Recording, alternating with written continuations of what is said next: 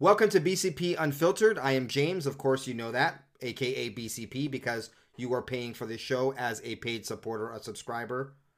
We very much appreciate your patronage, folks.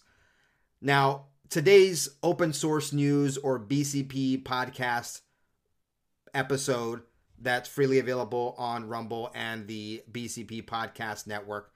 I covered the announcement of Ron DeSantis running for president, showing the two videos that President Trump put out, plus his statement, plus statements of others, and showed you that the uh, the announcement on Twitter Spaces didn't go as planned. This episode is brought to you by Shopify. Do you have a point of sale system you can trust, or is it a real POS? You need Shopify for retail. From accepting payments to managing inventory, Shopify POS has everything you need to sell in person.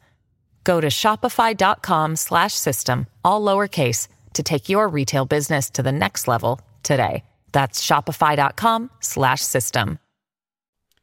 And the reaction to the announcement is is pretty brutal.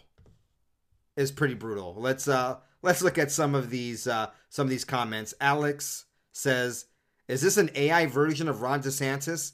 So scripted and boring." Joel Pollak says, "There are problems here for both DeSantis and Musk. The main one for DeSantis is he's supposed to be the guy who gets things to work, and obviously it didn't. Also, the conversation is boring. It's designed around what's trendy and wonky on conservative social media. No people. There was no people. It was kind of uh, boring. James says this DeSantis announcement compared to Trump's town hall is an absolute snooze fest. Just hits the expected points, and audio only does not, and audio only does not serve Ron very well. My prediction: Trump steamrolls over Ronnie like he did all the rest. Can't debate a dude who knows sound bites are king. Speaking of sound bites being king, uh, Robert Kennedy Jr., who's running on the Democratic ticket, said the following on Megyn Kelly's Sirius FM show about what an effective debater President Trump is, calling him the best since Abraham Lincoln. In this segment, RFK Jr. is talking to Megyn Kelly about the big mistake that the Democrat Party is making by not having primary debates for their party and denying the Democrat, eventual Democrat nominee from the Democrat Party uh, uh, primaries, experience and going into battle against the most devastating debater in the modern era. And of course, that's Donald John Trump. Is making a mistake from the point of view of the party and the kind of long term uh, credibility of the party uh, to not have debates um, for for one for a couple of reasons. One one is you know if uh, President Biden at some point is going to have to debate President Trump, as, you know, as the presumptive nominee of the Republican Party. President Trump has shown himself to be the most uh, devastating debater, uh, probably since you know, Abraham Lincoln. You know, in terms of just his capacity to obliterate and dispatch opponents. RFK Jr. is right. Let's not kid ourselves. We know that some of the best political TV we've ever seen in our lives was when President Trump, back in 2016, was doing just that dispatching, destroying, and absolutely obliterating the establishment Republican opponents in the 2016 Republican Party primaries. The 11 leading Republican candidates for president are at their podiums. They are ready. First of all, Rand Paul shouldn't even be on this stage. In Wisconsin, you're losing $2.2 billion. And when the people of Iowa found that out, I went to number one and you went down the tubes. I am not sitting in the United States Senate with, by the way, the worst voting record there is today. Your brother and your brother's administration gave us Barack Obama because it was such a disaster those last three months that Abraham Lincoln couldn't have been elected. Another Abraham Lincoln reference in the same episode. We're on a roll here, folks. Perhaps it's because I grew up in and around the Lincoln Projects in Harlem as a kid.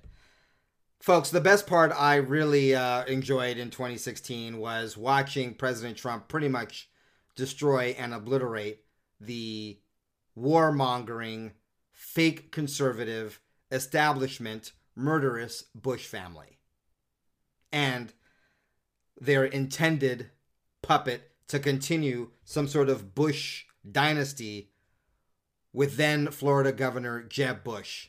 And I love how President Trump, then candidate Trump, dispatched him forthwith. Well, first of all, we need to destroy ISIS in the caliphate. That's, that should be our objective. The- Quick reminder the Don, 45, along with Mad Dog Mattis, destroyed ISIS caliphate and their caliphate. And of course, because we have Obama 3.0 right now in the guise of Joe Biden, ISIS is back, though not as powerful as they were before Trump decimated them. Anyhow, just one more highlight before we get back to RFK Jr. Donald, you know, is great at, at the uh, one liners, but he's a chaos candidate. This episode is brought to you by Shopify. Do you have a point of sale system you can trust, or is it a real POS? You need Shopify for retail. From accepting payments to managing inventory, Shopify POS has everything you need to sell in person.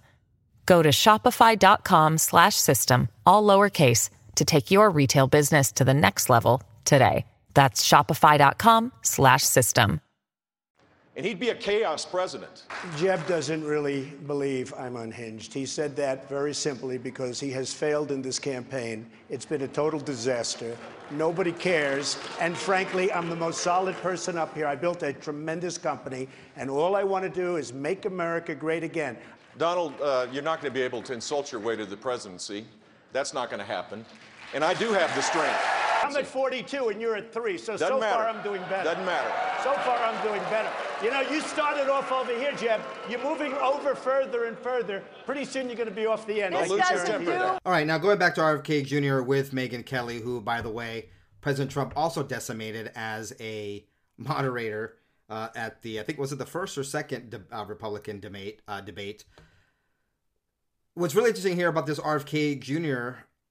interview with Megyn Kelly, it makes RFK makes it sound like he doesn't even expect to beat Biden. Talking about how Biden is going to be ill prepared to go against this brutal and very effective debater, Donald Trump. And President Biden really needs to be on his toes in doing that. And, you know, asking him to, to, to not train for that. President Trump is going to have to go through a series of debates in his own political party, presumably.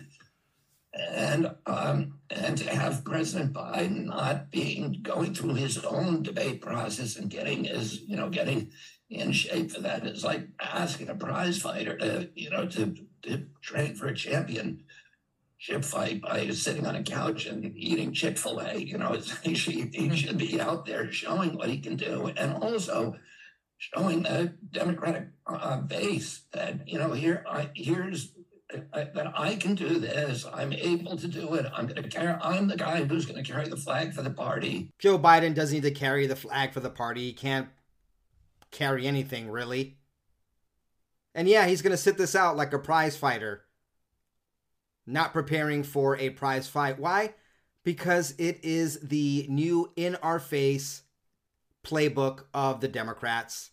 We saw it in 2020 with Joe Biden sitting out campaigning because they were going to rig the election for him. We knew this was going to happen. He told us. He told us that they had the best election fraud operation ever. And Katie Hobbs did the same thing last year in Arizona. Biden's going to sit this out because he knows they're going to try to kill President Trump or kill his chances of being on the ballot.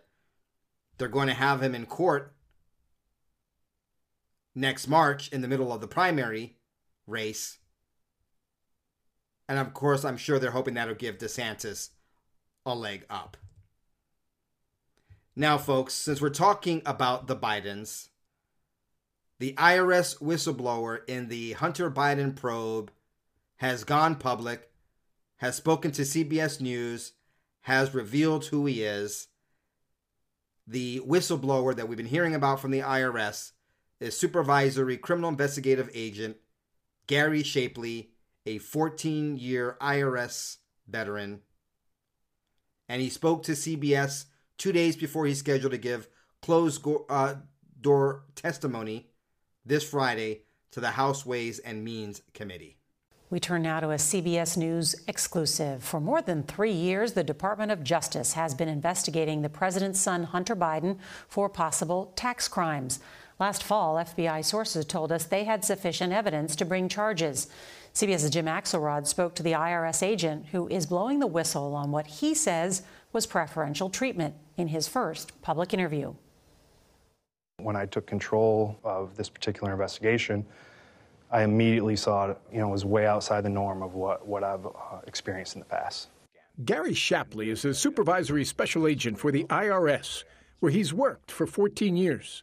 In January 2020, he was assigned to what he calls a high profile investigation. Who's the subject of the investigation? I can't con- confirm or deny the, the subject of this investigation. Why not?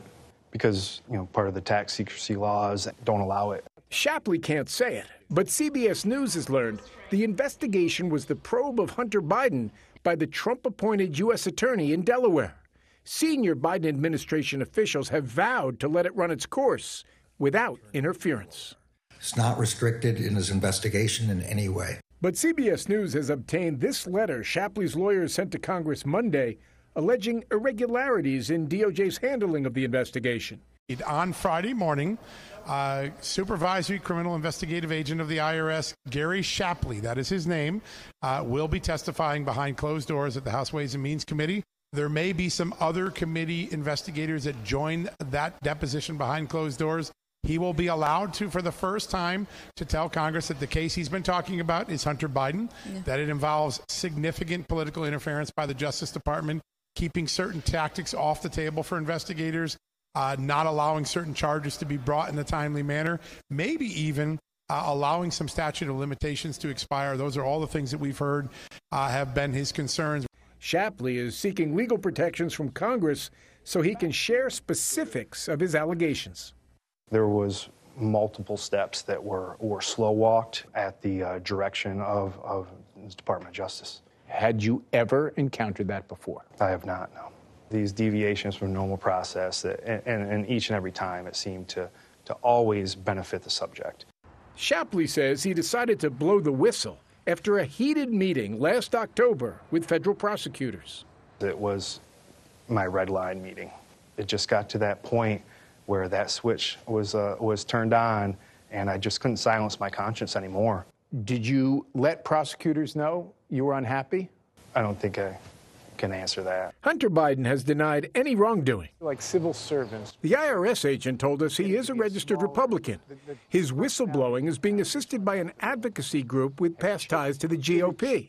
But Shapley says this is not about politics. Why do you want to navigate these waters? I don't want to do any of this. I took an oath of office, and when I saw the egregiousness of some of these things, it no longer became a choice for me. It's not something that I want to do. It's something that I feel like I have to do. The IRS told us it can't comment on specific cases, but is committed to supporting whistleblowers in general. Both the DOJ and the U.S. Attorney's Office in Delaware declined to comment. Now, we know the MO of the deep state, the Democrats, and the partisan press, the fake news, the propagandists for the Republican Party, and the establishment elitists and cabal in D.C they're going to try to character assassinate Mr. Shapley. Now, one thing that's very important when it comes to these types of things is that, that there's corroborating witnesses and that the witness is solid. And Mr. Shapley has both of those. We know there's a second whistleblower. We don't know his name right. yet, but a, a, subordinate to Gary Shapley. He will also uh, likely be coming forward to Congress in the coming days. But this is a big jump in the investigation. Yeah. Uh, this story has always been about the corruption. Now it moves to a potential cover up. And I think uh, knowing the man's name, knowing his history, we know a lot about Gary Shapley. We've Been doing a lot of work on him. Yeah. He worked a lot of the big Swiss bank cases Mm. uh, and has been very well regarded inside the IRS until last October when he began to raise concerns about the conduct of the Justice Department. All right, folks. Please join me really quick in a petition. Unfortunately, this is necessary for the safety of Mr. Shapley and others. Father in heaven, please bless these good, moral people that want to see justice in our country. Mr. Shapley and other whistleblowers, folks that have integrity and honesty and want us to be a free constitutional republic. Please bless them with safety and security and their families as they expose the truth and the corruption and help us return our country back to a republic based on the Constitution, which was inspired by thee, Father. In Jesus' name, amen. So sad that we're in a position now where a whistleblower, someone who comes out and tells the truth, must be protected from attacks, not just attacks uh, against them, but also against their family, their livelihood, and their safety. All right, folks, tracking more news. Hang tight. I will be back with more news for you. Ciao, goodbye. God bless. Gotta give us what we want. Uh, gotta give us what we need. Hey, our freedom of speech is freedom of death. We got to fight the powers that be. Fight the power.